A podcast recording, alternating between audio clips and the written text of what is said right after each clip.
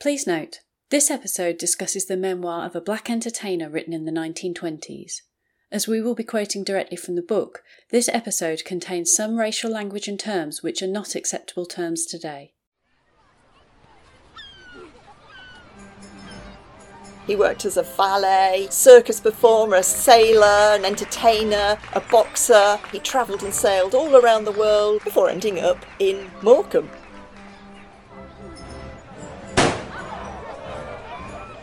This is 100 Years, 100 Objects Stories from the collections of Lancaster City Museums.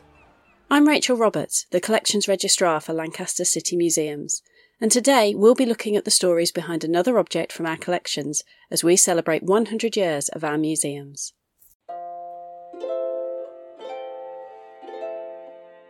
Today's object is a memoir which is a rare survivor and one which tells the story of a man who travelled the world and lived an adventurous life before finally settling down in Morecambe. Today's object is the autobiography of James Herns.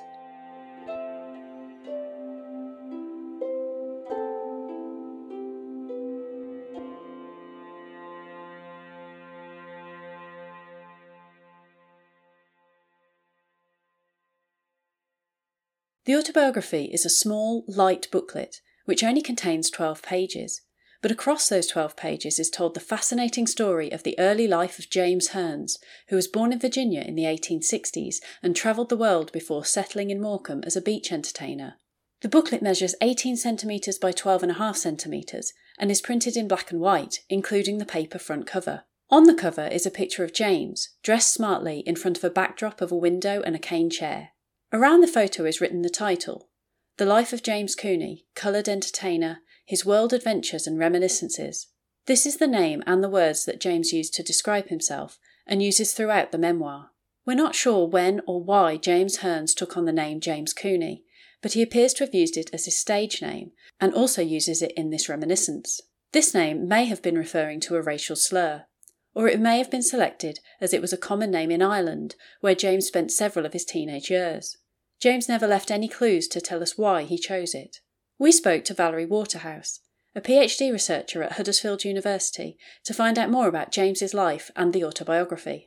I've got the object here in front of me, and the thing that really strikes you about it is the photograph, which shows James. He's got a sort of little fez cap on his head in a sort of comic way. His head slightly tilted. He's smiling. He looks like he's someone who's used to looking at a camera. And he's got a very friendly, slightly comic air to him.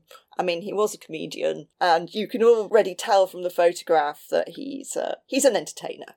Why is it so important and so rare? Well, this memoir is mentioned in a in March 1932 obituary, which was the year that, that James unfortunately passed away, in the Morecambe Guardian. There was a long gap, and then it was mentioned again in 1999 by a university professor named Baz Kershaw, who wrote a book called The Radical in Performance. Professor Kershaw says he, he knows of the memoir, but doesn't say where it was located. And then there's a historian called Jeffrey Green who has a website documenting Black lives in Britain, which is really, really worth looking at. And he wrote about James Hearn saying that he couldn't find a copy of the memoir. So I knew it existed and I was trying to track it down and I contacted the British Library, the Huddersfield librarian Zoe Johnson and the Huddersfield um, Heritage Quay Archives looked for it.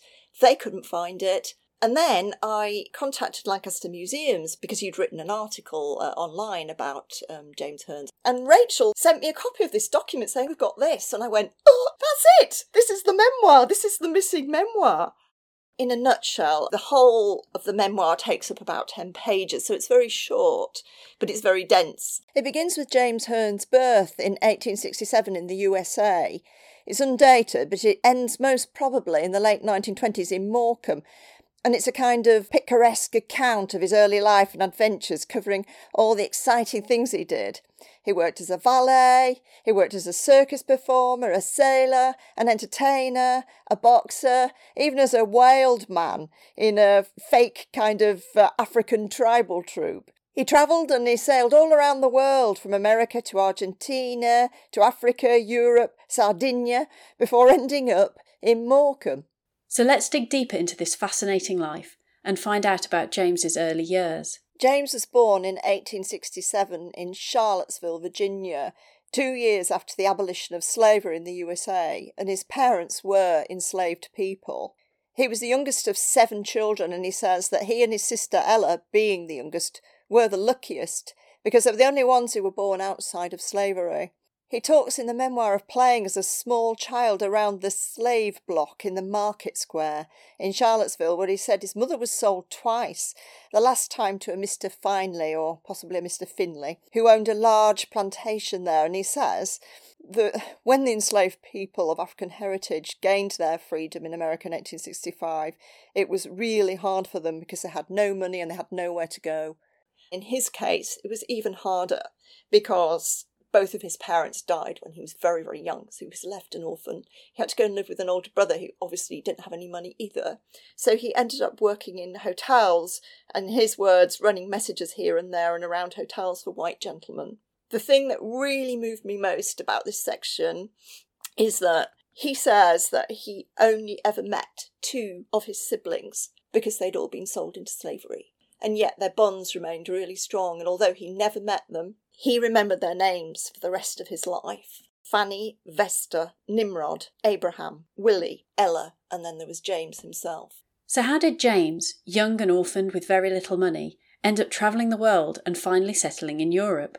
Well, when he was about 12, in about 1879, he met an Irishman named Mr. Moore in the hotel where he was working at the time, and this man was very kind to him and he asked him if he'd like to come over to Europe with him. So they travelled to Ireland and Mr. Moore helped him to find a job as a valet to another gentleman named Mr. Rail of Annaville in Tipperary for about four years James was treated well there, but when he was about 16, he basically got a bit bored and restless and he ran away and he joined a circus. It was Powell and Clark's American Circus, he says in the memoir. He talks about the various things that he was involved in there, including snake charming, wolf taming, elephant riding, but then he got fed up with that as well because it was quite a hard life, living in quite miserable conditions. So he left, ran away from that as well, and he got aboard a steamer to Liverpool where he ended up on the streets, penniless and homeless.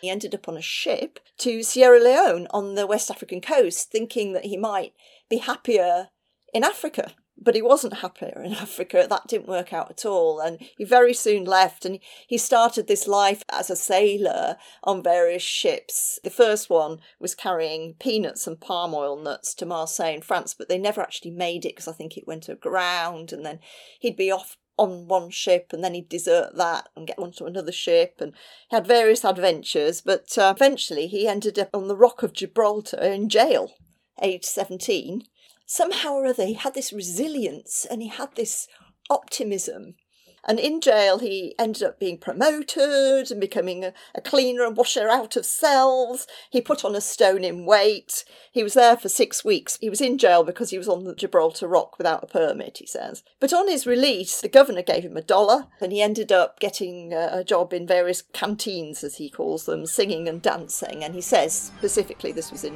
1884.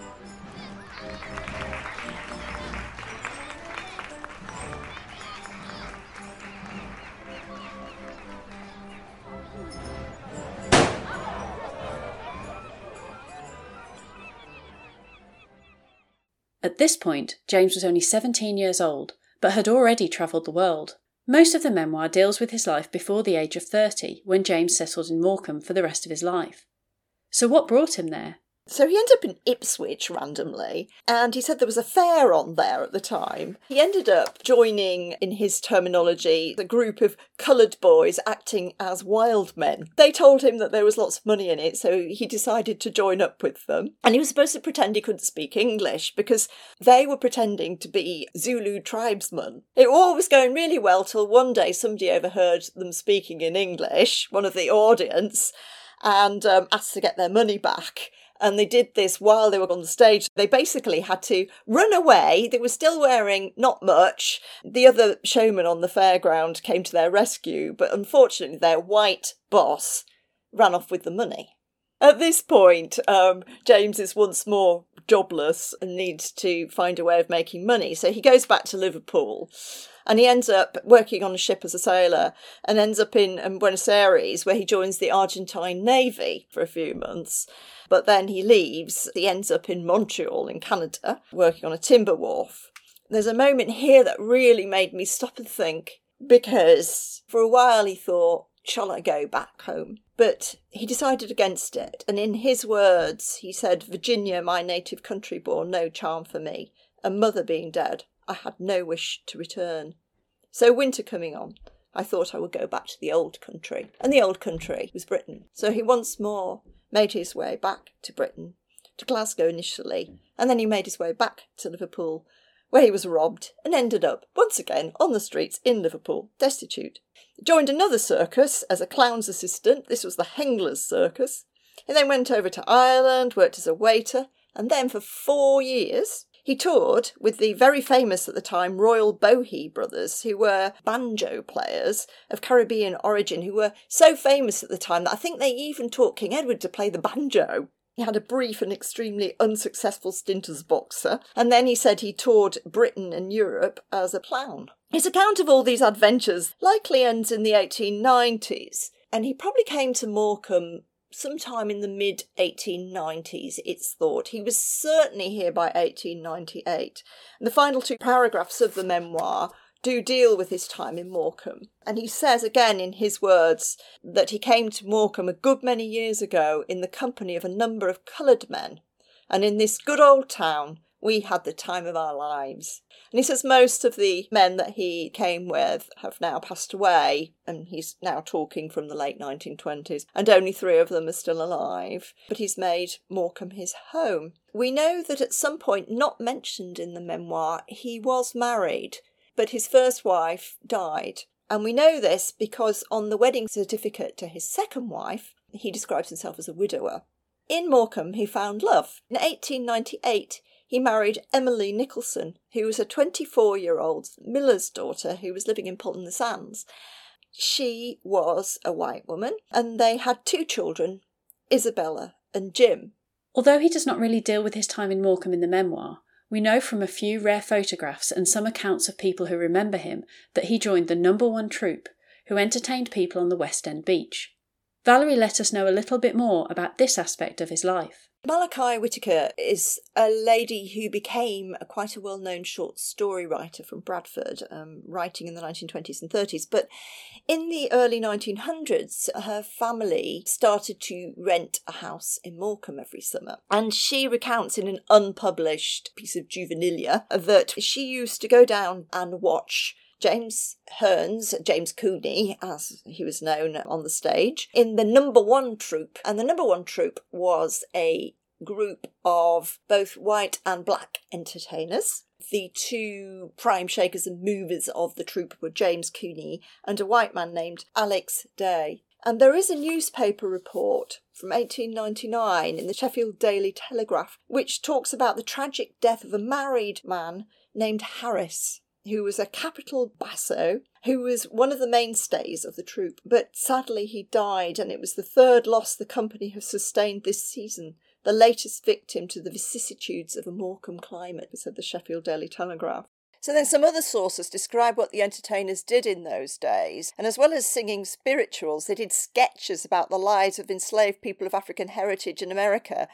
And there was even one sketch which included a master enslaver wielding a whip. So, this does suggest that several of the entertainers were the descendants of enslaved people of African heritage in America, just as James was himself.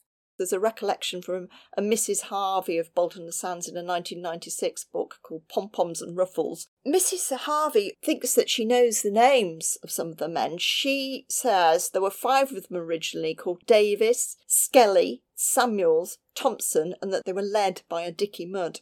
And then Jeffrey Green, the historian of Black British lives, mentioned that in 2018, a descendant of one of these men in Yorkshire said that two of James Cooney's colleagues were William Poe Smith, who was Jamaican, and Charles Binney Foster, who was from the Gold Coast, which is now Ghana, but nothing is known about these men. So if anyone has any information about them, that would be fantastic if you contacted Lancaster Museums. James died in 1932, and although he does not mention the racism he faced in life in the memoir, we can see traces of it in his obituary. Valerie told us about the final years of James's life. Emily died before James in 1926, aged 52, but James never remarried. He lived alone after that. The couple do seem to have been extremely close. And he ended his career as a commissionaire, a uniformed door attendant, and a bill distributor for, for Morecambe's Royalty Theatre. So he became very, very well known amongst the theatre going public, which was basically most of Morecambe at that time. he died six years after Emily in 1932. The Morecambe Guardian ran a three column obituary entitled The Whitest of Black Men Passers, which the headline writer of the time evidently considered to be a compliment. Hundreds of people attended James Hearn's funeral, and a memorial paid for by public subscription was erected in his memory in Morecambe's Torrisholme Cemetery. It's in Balmoral red granite and it's seven feet high and it has these lines on it which are born under southern skies, sailed the seven seas, at anchor in the town he loved. James was a trailblazer. He was a multi talented man. He was much loved by Morecambe's people. We don't know the racism he faced. We don't know his feelings about that. And he doesn't talk about that in the memoir. But we really should remember James Herns because the people of the time thought he should be remembered. And then, as now, James Herns really deserves our admiration and respect. Thank you so much for taking the time to listen to this episode of 100 Years, 100 Objects. Why not listen to some of our other episodes where we discuss other fascinating historical figures from scientists to singers?